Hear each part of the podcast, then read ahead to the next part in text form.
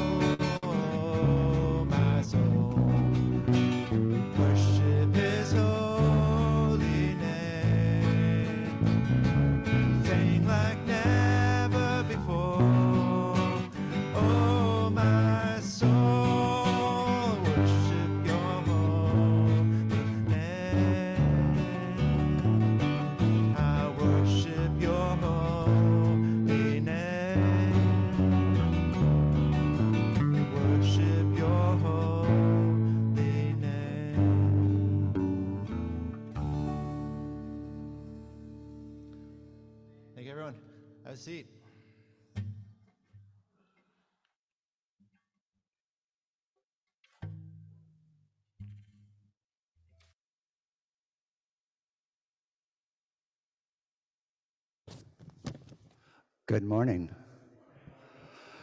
You know, if you look outside, even though the sun is shining outside, the sun, Jesus Christ, our Heavenly Father, is shining in this beautiful sanctuary. Can I have an amen? I'm Harvey Curley. I'm up here to do the testimony. And testimony is, uh, if you don't know, is how, how, did you see God this last week? What's going on with your life? And uh, we'd like to have you raise your hand and share with your brothers and sisters what's going on in your life. And uh, it's exciting for us because, as I said last time, we can't pray for if we don't know what's going on in your life. It's happiness or otherwise. Hello. Hello, sir. Hello. Hello, everybody in the church. My name is Gregory. Last name Walker. I'm a new guy in town. Just Royal Oak. Royal Oak. I do the by the railroad track. Royal Oak, Manor, Co-op. Yeah, Royal Oak, Manor, Co-op apartments. Yeah, right down the road. I'm on the fifth floor. Uh, I came from Detroit. I was homeless. I lived with my sister in Southgate, Michigan, uh, for about six months. I lived here for six months till my apartment get ready. I, went to CSI, get a place in Warren, out there in Warren. Then they got me head down. That's how you got to do, live, live out here today. That's how I live out Royal Oak now. There's so much to see in this life. I got a fabulous apartment, everything. Every- I'm in the studio apartment right now. I do go to church. I do go church before I come to the city. When I was back in Southgate, Michigan, for a minute. And, uh, I go every day to service. And I walk every day 30 days, um, 30 minutes, 30 minutes at a time. And then that's done, I walk more. I walk all through the day, extra, say extra. Uh-huh. And uh, when I got money, I go to movies, I go everywhere here, out here. I go to restaurant, eat food. I got food, groceries. Today is my food stamp day, check day. There's money in my account tomorrow. No, I got still money tomorrow. Go ATM machine, get some money. I got, you know, here you go. Uh, uh, I'm very say, I'm, so, I'm glad I'm making this church service. And uh, I'm not, uh, I ain't racist. I love all people. Uh, I got my apartment, I own space in mine. I'm on 10th floor of apartment. And I do, uh, uh, they got a washing thing. I'm, I'm a neat guy. I try to care for myself. I, I, I got issues though, but I make sure I do shower and bathe and put clean clothes on. I ain't got no, I ain't sorry about that. It's one thing I got that down pat. And I do uh, eat good and all that, as much as I can. I know how to cook some meals. Uh, uh, and I'm, I'm here at this whole church home. I came up, I walk there every day here. I walk down this road, I walk way down that way. I go to L, I exercise, get my exercise on.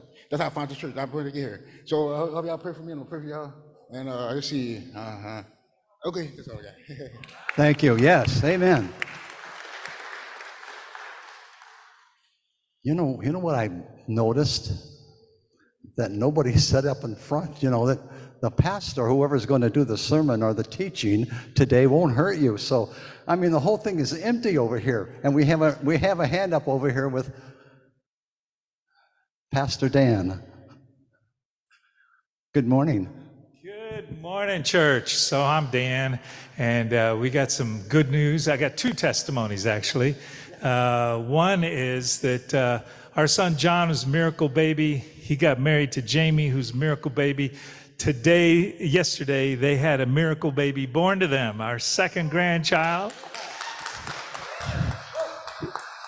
Easton Rivers is his name, and uh, the, the initials are ER, which goes with our son John. He was in the ER all the time, uh, skateboarder and all kinds of other things. But anyway, we we hope that's not a prophetic name initials, but. Uh, but in any case, it's a delight for us, and uh, we're hoping that uh, Grandma will be going down to Austin soon to to help take care of the baby. But uh, the other testimony is um, it says in uh, Second Corinthians about uh, comforting people with the comfort that we have been comforted by. And when you pick that apart, it means some of the bad stuff that happens to us becomes God's opportunity to touch somebody else in their struggle. And uh, as you may notice, you know, I'm sitting on the pew because I've got bursitis. I can't stand and uh, without pain building up. And so uh, Sharon and I went down to Eastern Market, and and uh, we got this telescoping stool that uh, you kind of can carry it, and then you it gets like that. I plunk it down so that when we're standing there, you know, looking at stuff or you know trying to buy stuff or whatever, you know, I don't have to stand. I can sit down. And so I'm you know doing that all over Eastern Market, and uh, we were at this one shed, and this woman comes up to me, and she says. Oh, that is so amazing, so amazing. Tell me how you can get this. And it turns out her husband has a similar condition to me, and he has been basically shut in because of being afraid of being out there and getting stuck and having a lot of pain build up.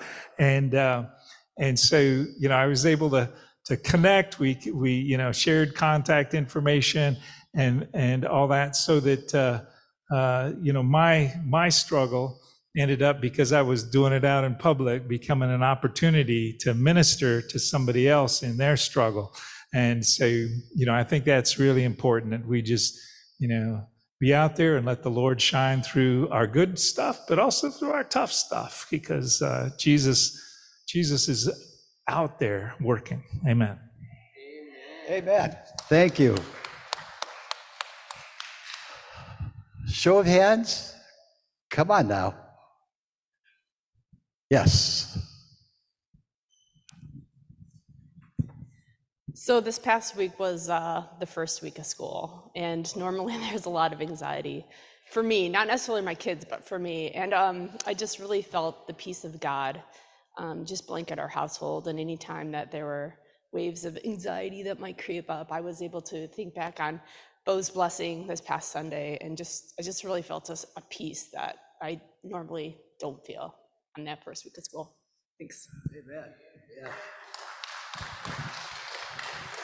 I, I know there's a number of folks in here for the first time. Uh, some are Detroit Lion fans, others are the Dallas Cowboys. Yay! Anybody else?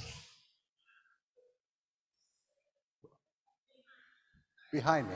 Oh, Amanda. I'll meet you halfway, Amanda. there you go.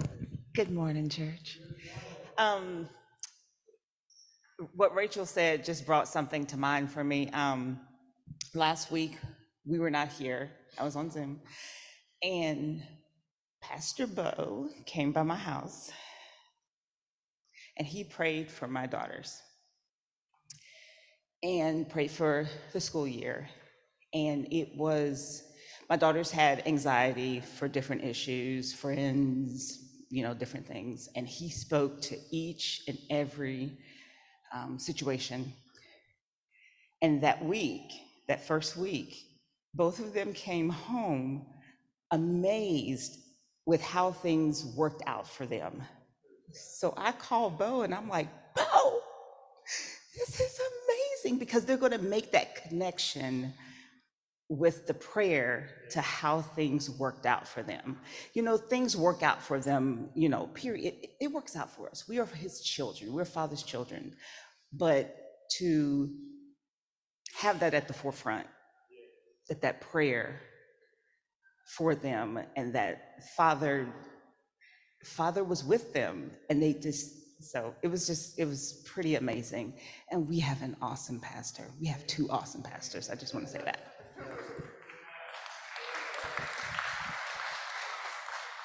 Anyone else? Well, I, I do have a short story for you. Oh, we got. Here we go. Hello.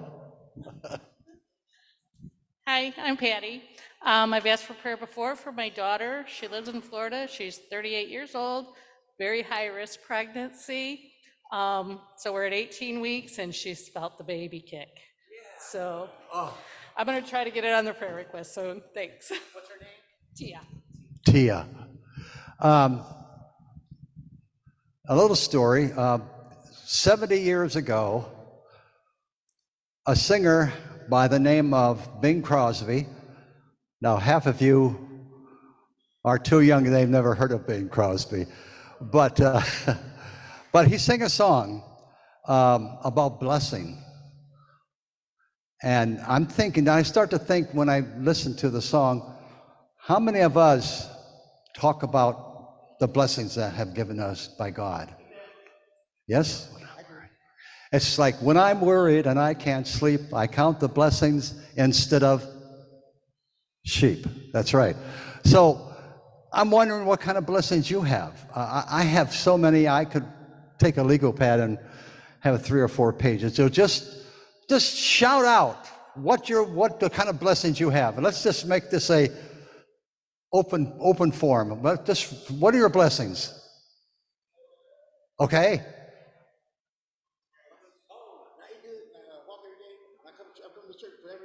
There you go. Come to church every day. Ours, of course, is our, my family. Um, I got to tell you, whatever, whatever Carol and I do this weekend, it's going to come in second place from me being here because I feel really sad when I'm not able to come to this sanctuary on Saturdays, but our Sundays. But I'm here. So, what else? What else are you Jerry, you, you, have so many things. What do you? What's your blessing? Well, you're not. Just, just what? What are you blessed with? Your health. Yes. My name is Shelley. Um, I've been coming here for three weeks, and you all are a blessing. And I just want to say that um, God has given me many blessings through my mistakes. And my children came out of a time when I was on drugs and working in the bars, and they have been my light. And they, I, and I now have, I have now have three grandchildren and another one on the way. And, um, you know, just God has given me so much through that. Um, and I really love him and thank him. He will take out of the darkness and um, bring things into the light. And he is just amazing. Thank you. Anyone else? Yes, I'm coming. Here you go. Hi. Hey everyone, yeah, so I was able to move into my house after renovations this month. And thank you. One blessing I want to say my, my one and only shower isn't quite ready yet. So I've had to go to the gym every morning and do cardio um, and shower at the gym. So I thank God for blessings even during waiting. Amen. So, Heavenly Father, we thank you for the blessings that you have given us.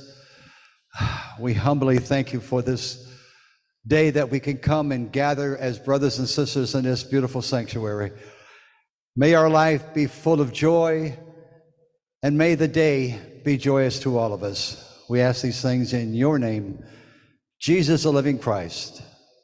Amen.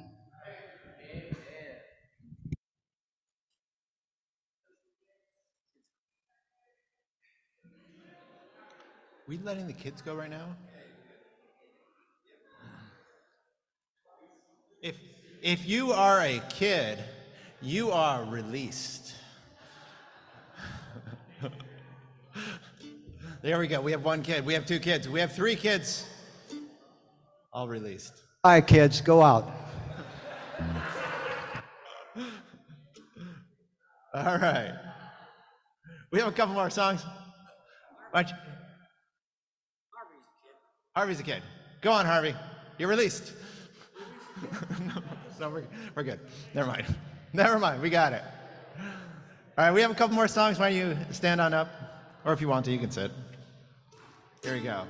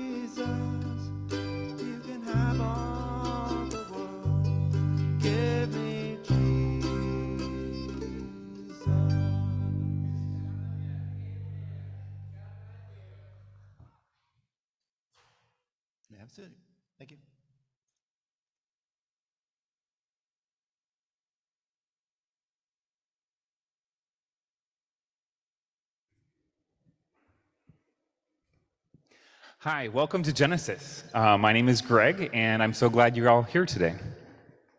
Please take a moment to let us know you're here by filling out either the digital connection card on our website or the physical green card in your pew. Uh, this is where you can give us uh, some information about yourself, or if uh, just share a prayer request, we'd love to pray for you. Um, if you're new to Genesis, you can text new to Genesis, all one word, to 94000. Uh, we have some business we need to close the loop on.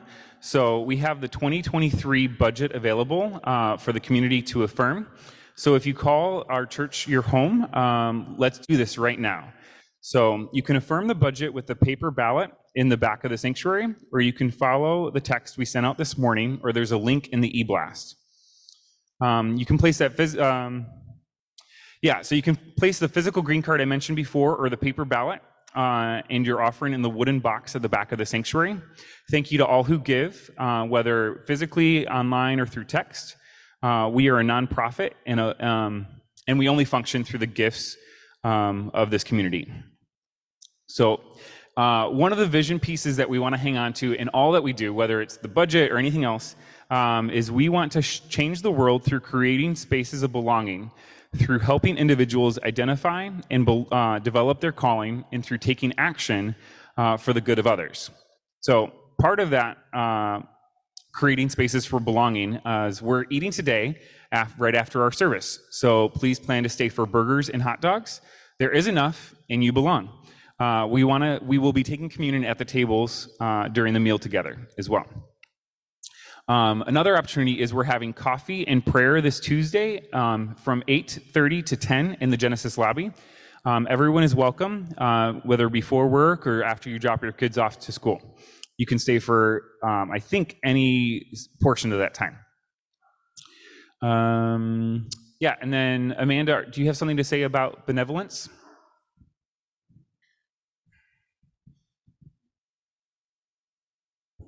Thank you. Um, good morning.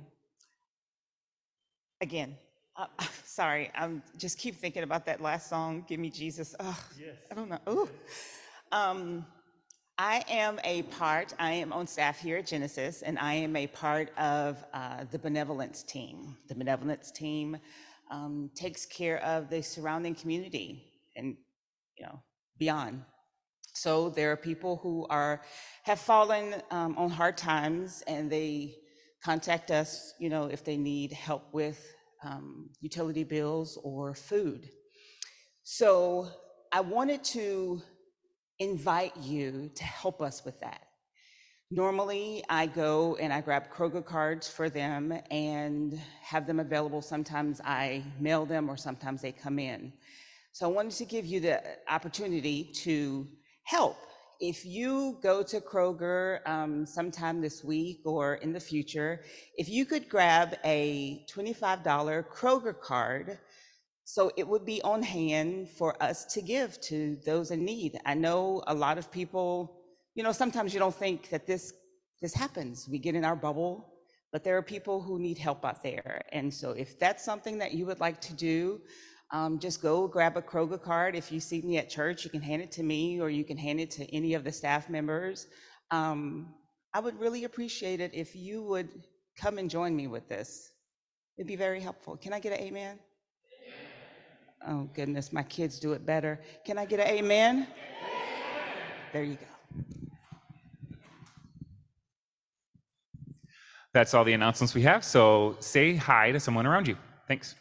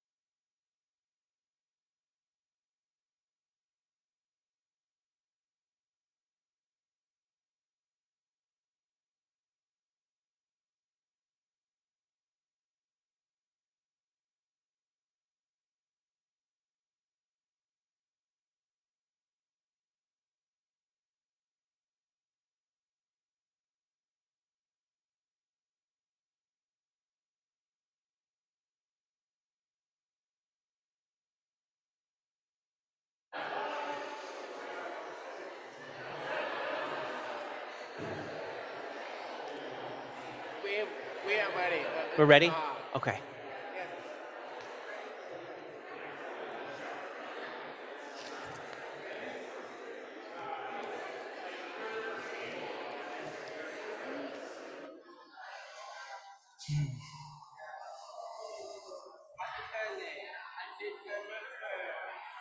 Well, good morning again.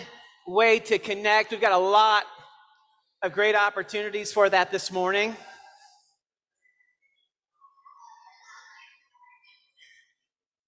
Thank you for those who shared this morning. I was I, I've got I got one question that, that I have to know the answer to before I can move on.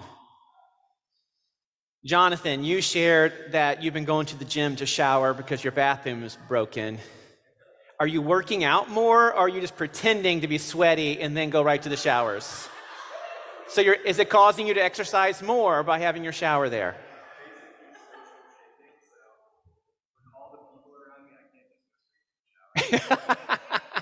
he says he can't just go straight to the shower, that he's got to feels like he's got to use a machine or two before he can do that. So, if you're looking to figure out your way to exercise more, destroy your bathrooms and slowly rebuild them and go to the gym to shower. There you have it.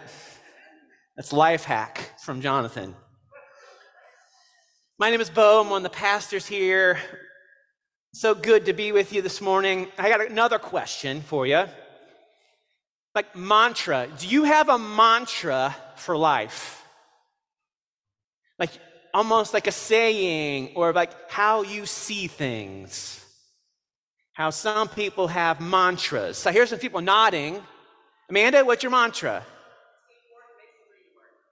Teamwork makes the dream work. All right, that's nice. That's a good one. Dan, you got a mantra?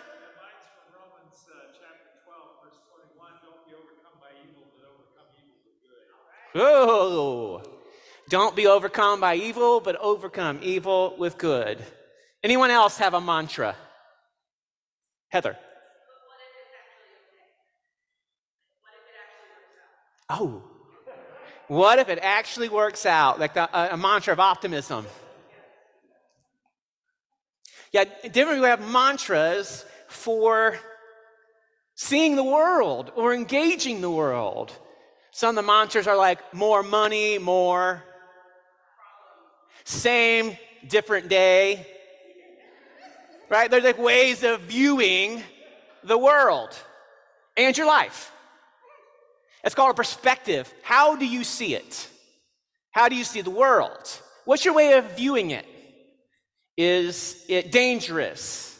Is it optimistic? Is it scary? Is it limited? Or other way, other perspectives of how we see things It's like, well, how do you see God? Is God aloof? Is God dangerous? Is God evil? Is God kind? Is God merciful? Is God near? What's your perspective on seeing God? How do you see yourself?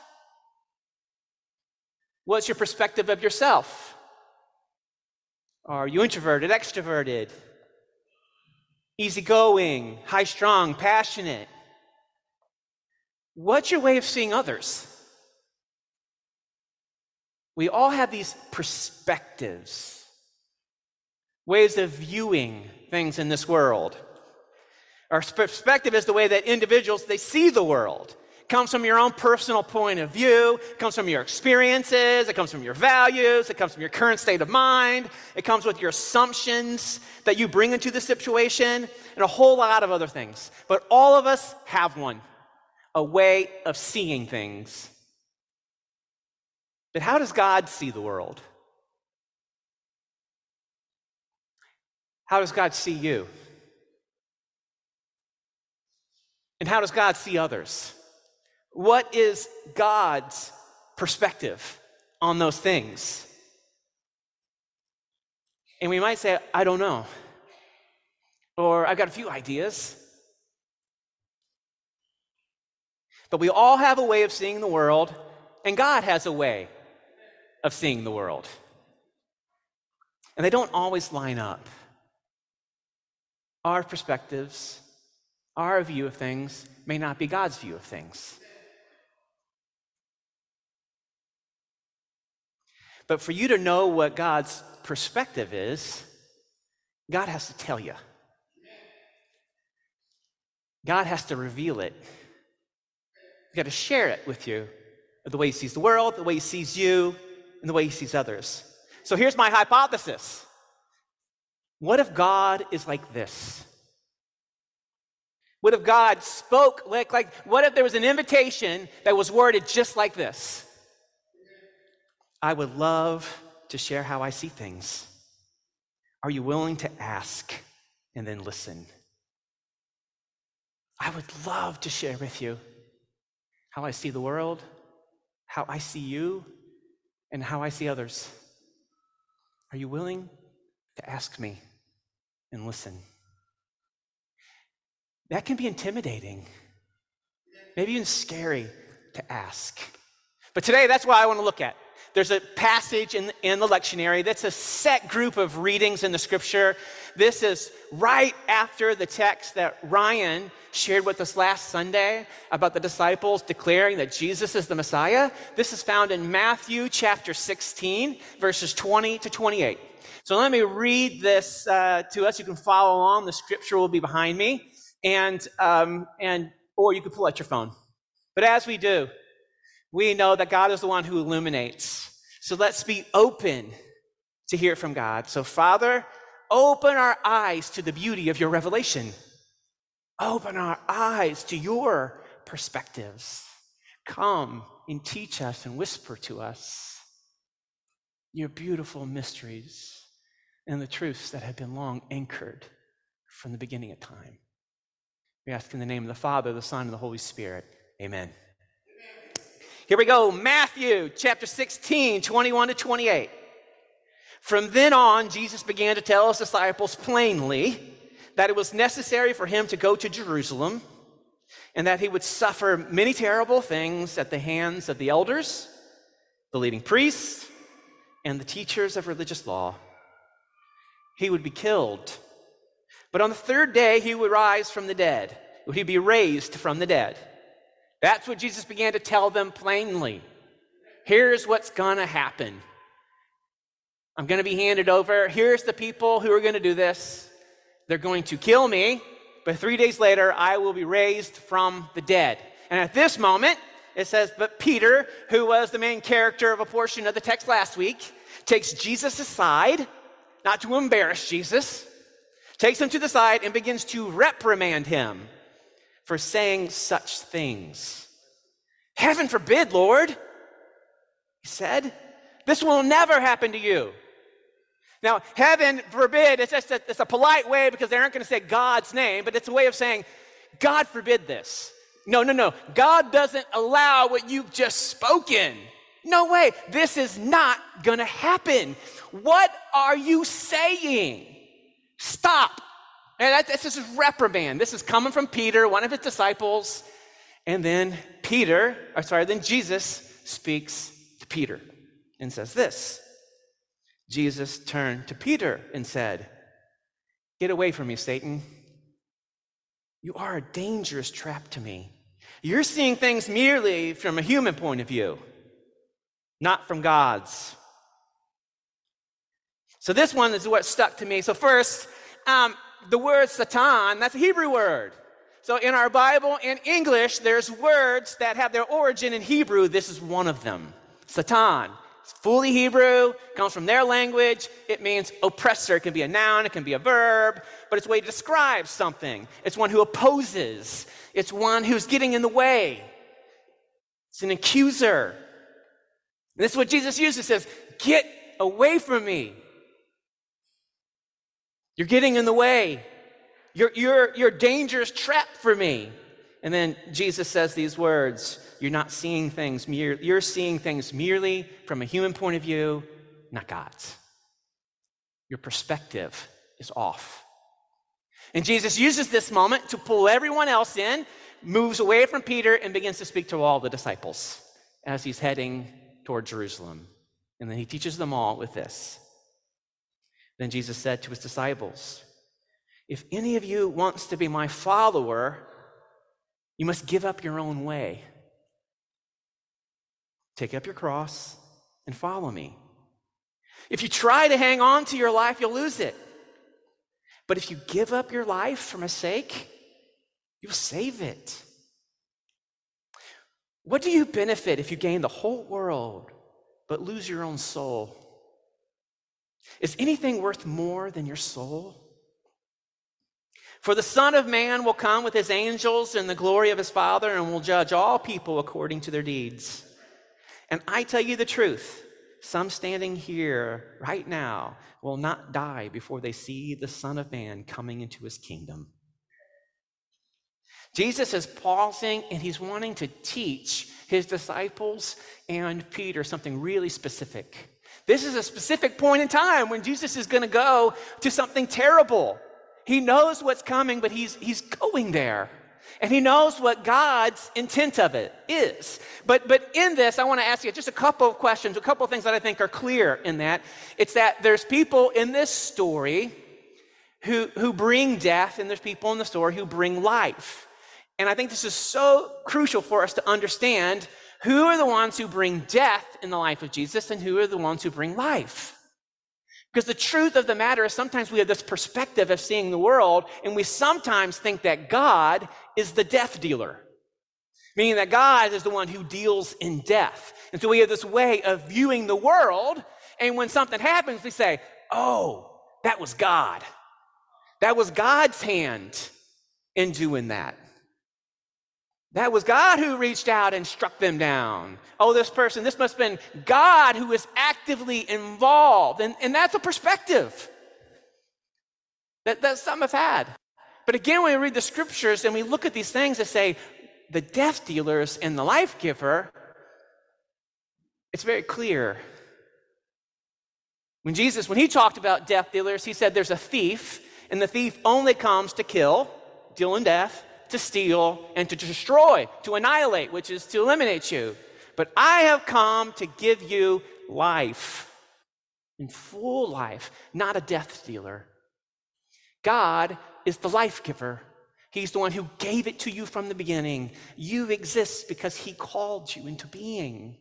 You exist because He formed you in your mother's womb. You exist because He breathed upon you by his delight and his goodwill. God is a life giver. And the invitation of Jesus is this one of saying, there's this offer of life.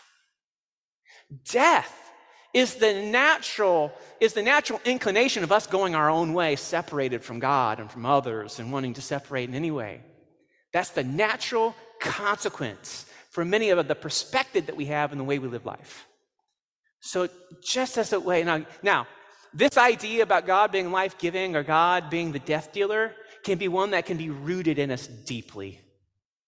That we can have these ideas, these perspectives in us about who God is that can be way wrong, and these perspectives about ourselves that can be way wrong.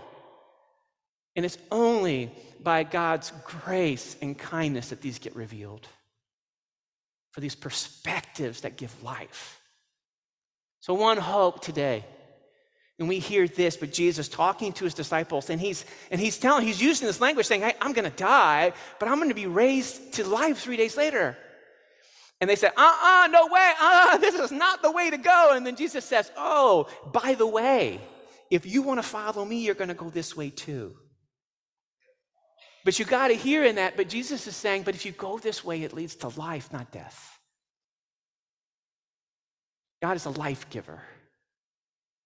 Always has been, always is, leading us to life. But we have this need for how we see things. And this was when I was sitting with this today. Now, the, um, the Jewish teachers, the ones who gave us the scriptures, for the majority of them written by Jewish people um, earlier than the first century, but they had this way and they said this they say the scriptures are a 70 sided gem. When you take a 70 sided gem and you turn it, and you're like, oh, interesting. Let me look at it that way. And you can turn it 70 times for it to be illuminated. All scriptures are that way. So much beauty, so much revelation. And so in this, I want to just turn this text just a little bit. Now, as I read it, if there was something that grabs you, if there was something within it that stuck in you, uh, that, that prompted your mind and your heart, write it down. Ask God, what, you- what is that? And what do you want me to know of it? Let Him, let Him do, let Him point out something for you. But I sense just one spot that I want to sit in today, and it has to do with Jesus' words to Peter saying, You have set your mind from a human view, not from God's view. And then he says it again almost, and he says, Hey, if you want to follow me, you've got to give up your own way. That's, that's having your own way. That's going your own way, doing the things you know how to do them. You must, you must put aside going your own way, pick up your cross, and follow me. I want to spend a couple minutes talking about that, asking some questions for us about that today. About seeing things merely from a human point of view or seeing things from God's point of view. Now, you know the only way that we see things is from a human point of view. I mean, there is nothing wrong with seeing things with a human point of view. Uh, they can be flawed, but this is our perspective. We're human. And when Jesus is saying you're seeing things from a human point of view or from a godly point of view, he's not just talking morality. He's not just saying, oh, you're seeing things, here's the good things, here's the bad things. No, he's just saying there's another way to see things, and that God's view is way different than ours. Now, if I was going to take this literally, do we have any optometricians in the room? Good. then they cannot correct me. What percentage, now I think just, just this, hypothetical, what percentage, when you're looking forward, what degree of eyesight do you think that you have? 90 degrees is like this, right? This is 180 degrees. If you can put your hands out there, put your head forward, can you see both of your hands? No. So you do not see 180 degrees. So some of you say, I can see both of my hands when looking forward. What percentage do you think most people have, or do you have? 145. Do we have anybody else want to go higher or lower than 145? The one closest without going over wins. 160. Dan. Can I get one more? 120? Nice. Do I have a $1? Do I have a $1? All right, the 120, because it's like 130 is the view. Right? That's, that, that's how much we see. Right? That, that's our limited perception. How about distance? Distance is interesting because um, there's so many variables. With our own vision, how far you can see. Some can see um, Mount Everest, I think, from like 50 miles away. That's pretty good. Um, they've said that some, on a clear day, if there's a candle 1.6 miles away, they can see it. But there's issues because the earth is round. And so when it comes to the horizon, you're limited by even the slope. So we are so limited by what we see and by our own perceptions and our experience and our values. Because we were created and we have limits. But what about God's point of view? Sometimes we have a worldview that isn't helpful. A pretty common worldview is, is one that we are all separate individuals. A worldview that says we're isolated islands. It's a belief in a, mindset and a worldview that says we all stand alone. And you got to take care of your own. Then somehow we got like this circle. Maybe it's just around us, or maybe in that worldview is like, oh no, just me and my family. Me and my kids, my husband, or me and my spouse, or me and my neighbor, or like the circle. It, it's really small, but we're isolated. Or maybe it's me and my country, and the circle goes out that way, and we isolate ourselves in that worldview. And that kind of says we need to protect what is ours, um, and we need to defend ourselves and what is ours from others. It's a worldview for seeing things. That worldview has kind of almost a mantra that says this there's not enough. And if your worldview is that there's not enough, what do you need to do? You need to protect it, you need to hoard it, you need to defend it. And we saw this like in 2020 with the crazy toilet paper stuff. Right? That, that was, that's almost comical, isn't it? There was a run on toilet paper. It's terrifying if there's not enough, but there's a number of other solutions. I don't need to make my talk about that today.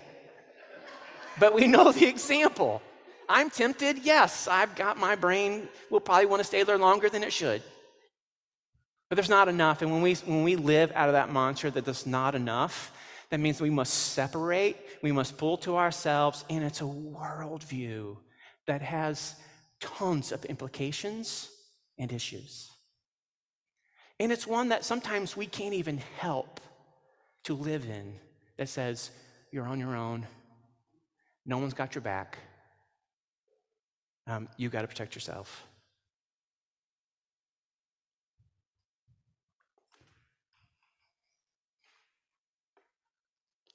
Even the phrase being a self made person is one that is sort of etched in that, in that mantra that, oh, you, you're an island, you got there by yourself.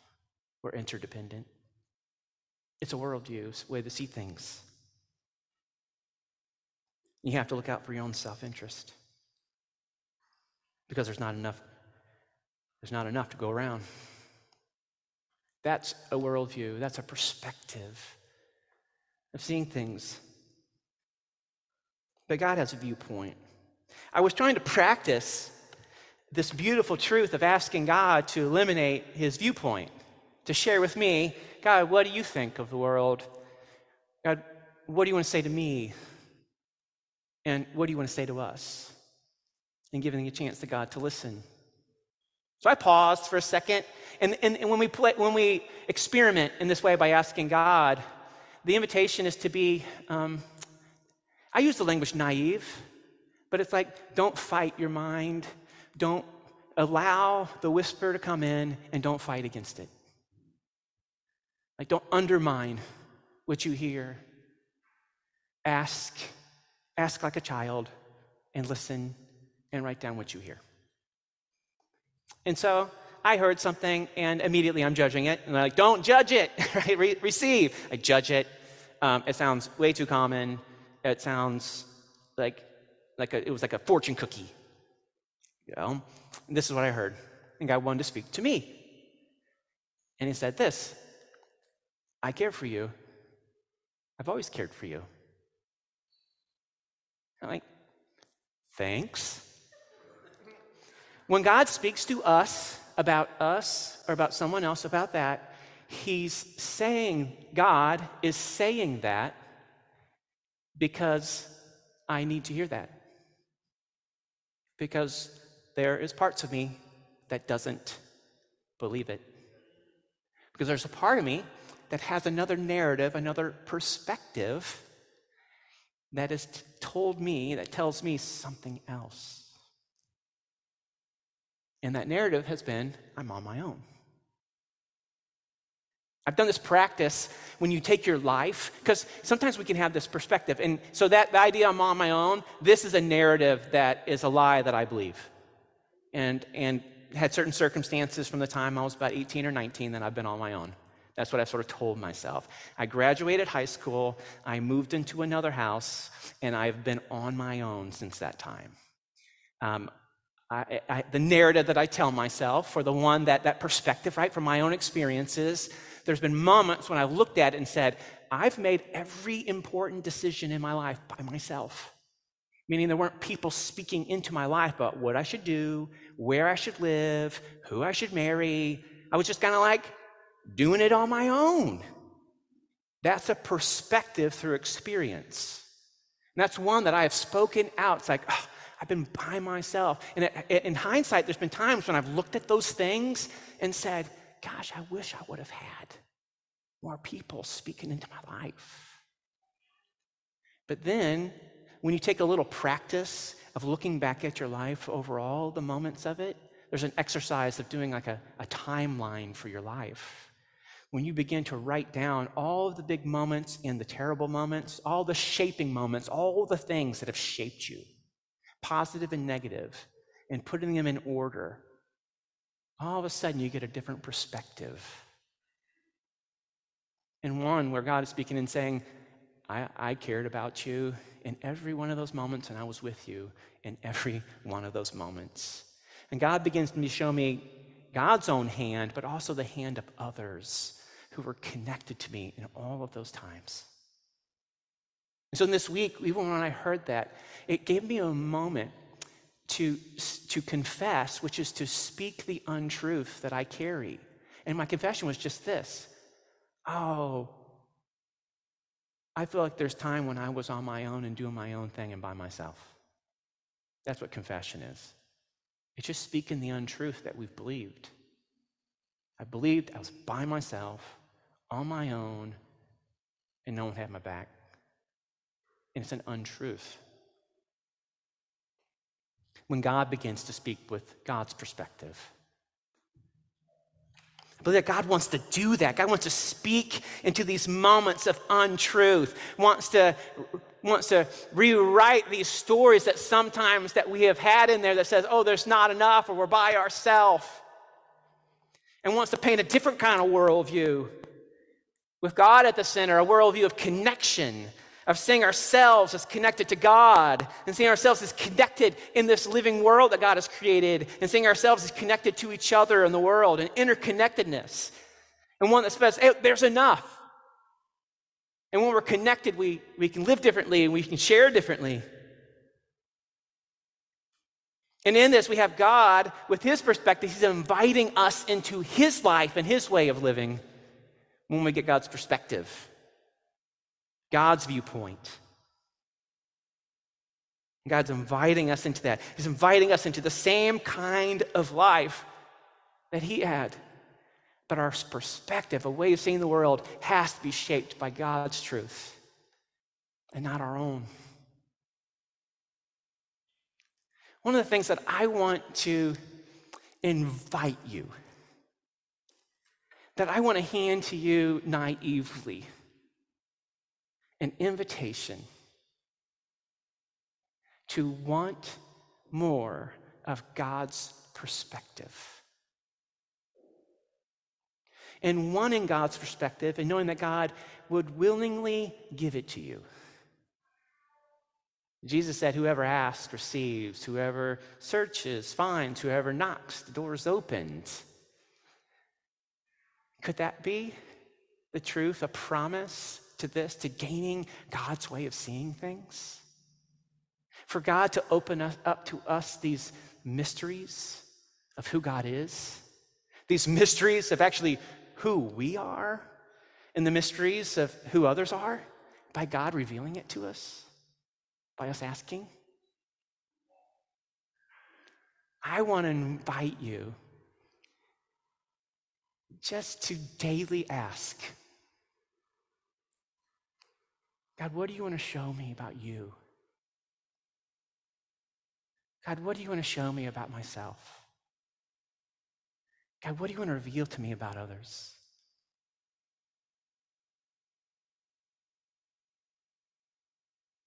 And to live in that.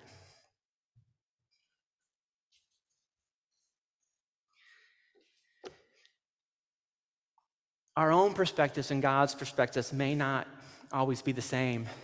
And when we align ourselves to God's perspectives, it will lead us in a different way of following Jesus. Sometimes in really small things and sometimes in really large things. It all depends on the moment of our life and how God speaks and how we step into it. The small things could be God's perspective as we're at a grocery store and we say, Lord, what do you think of this person? And the Lord whispers, saying, Oh, I love them deeply. Now you got to ask the question why does God want you to know that He loves them deeply? Well, then I have to believe that there's some part of them that doesn't believe that. Or that's why God would tell that to you, especially if it's kind and comforting and encouraging. Most of us, when we go into a grocery store, when we are going about our day, or we come in here, we already have a formula for 98% of our relationships, how we're going to engage them. That formula goes something like this Hi, how are you? I'm good. I'm doing pretty good. Not too bad. How about you? I'm doing good too. Great. What's going on? Nothing much. Hey, how was your week? Good. How about yours? Good too. Not too bad. Same day, different. Right, right, we've got a formula. Like, and, and those aren't bad. Sometimes we need these formulas. We have more of them than you know. You have more of them than you know. You have patterns, schedules, and formulas for life. For everything. You probably have one for the morning. You you get up, what's the first thing you do? What's the second thing you do? What's the third thing you do? You could probably make the list. It's your pattern, it- it- it's your formula. We have that for multiple conversations that we have. And, and that's not bad.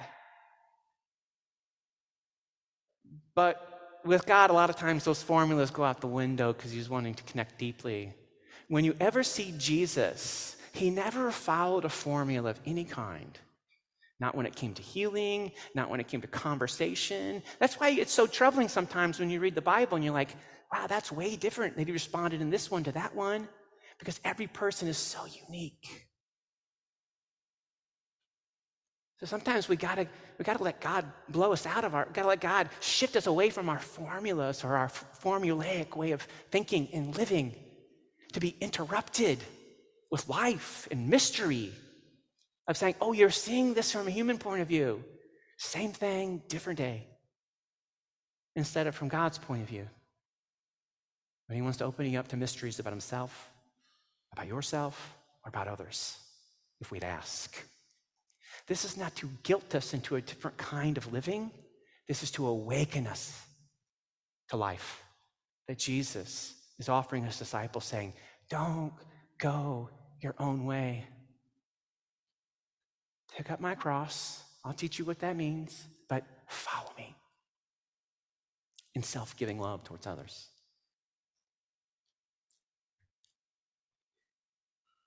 I don't live that way. I have schedules and formulas and patterns. I have days when my day is just like I'm doing one errand to the next. And there was zero mystery in the entire day. That's not because it wasn't there, it's because I was stuck. I was stuck in my routine, in my formula, in my pattern, in my schedule. And for me, sometimes my phone and my calendar, do you guys got your calendar on your phone? What you got going on tomorrow? Some of you need to do a little bit of this. Get your phone out. I don't see anyone doing what I've said. And I mean, you know, I'm not like a super authoritative person, but I can see you. I can see 1.6 miles away with a candle. So get your phone out if you've got one. Put it up in front of you if you've got one. And we're going to practice something. You ready? This might be another spiritual thing for you. Get behind me, Satan. Oh, this thing, this thing can stop us from moments of wonder and mystery. I know for me it can. The dumb games I play when I have a little moment of pause, the stupid things I scroll on, there's a distraction. And I'm not asking the beautiful questions because I have something I can look at. I was listening to um, uh, this movie director yes, on, on NPR, and he's like, he has a flip phone. And that's a sign of privilege, and I know he's got tons of privilege because he's a millionaire. But he says he doesn't do it because he wants space in his life to think, to see, and to engage in mystery. I know for me, get behind me, Satan. This tool doesn't help in this for me. We have a God who wants to tell us God's perspective, wants to show us his perspective, God's perspective of what God is like, wants to illuminate that mystery to us, wants to illuminate the mystery of ourself to us. And so when God whispers things about ourselves, we need to always ask, Why did you tell me that? And when God tells us something about someone else, we should ask, Why did you tell me that? And these things are to give us life. That's why God tells it, because God is a life giver. So I invite you there is a God who wants to give life, who wants to invite us into the greater mysteries. And saying, I, I pray and I hope that our minds could be moved from a human perspective to God's perspective. And this is right before us today a free gift. May we say yes. Let's pray.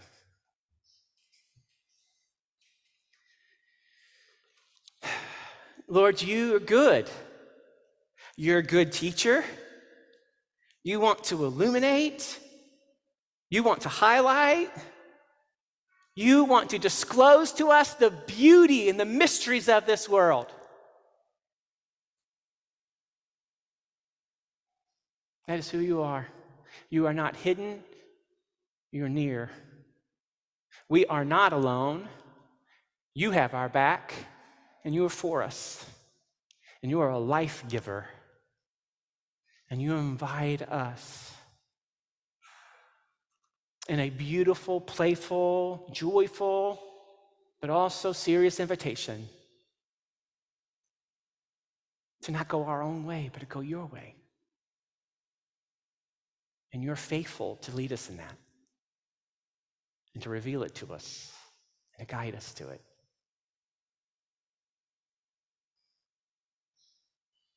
Through what you've left for us in your scriptures, through your spirit, and through others. So, Lord, we want to see better.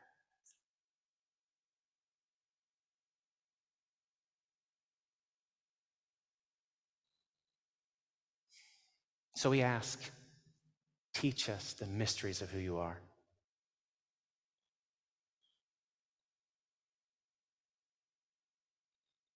Father, teach us about ourselves. What do you want to tell us about ourselves?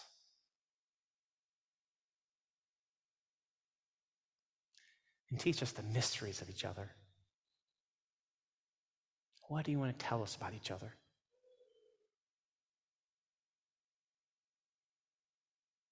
Thank you that you are not hidden, but you're near. Amen. If you want another anchoring text, I, I meant to reference this for you before we break and, and eat. It's a beautiful text in 1 Corinthians that Paul uses to the early church in chapter 2, verses 11 and 12, and it says this No one can know a person's thoughts except the person's own spirit. And no one can know God's thoughts except God's own spirit. And we have received God's spirit.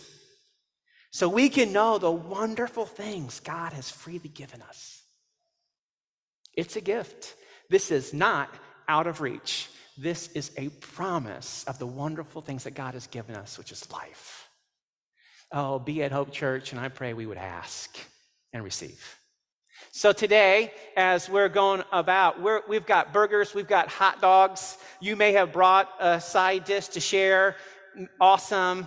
I remembered this morning and I grabbed vegetable sticks, like those, like the, the vegetable chips, and some grapes, you know, and others you did. But we've got a ton of hot dogs, we've got a ton of burgers and other things. We would love for everyone to stay if you can.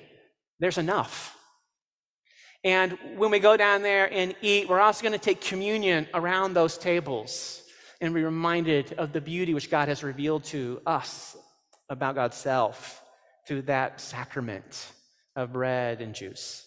So we invite you to stay. If you need to go, we totally understand. But if you're staying, head on down to South Hall. You can grab your kids. We are going to eat together. We're so glad that you're here today. Next Tuesday at 8:30, there's a coffee in the morning.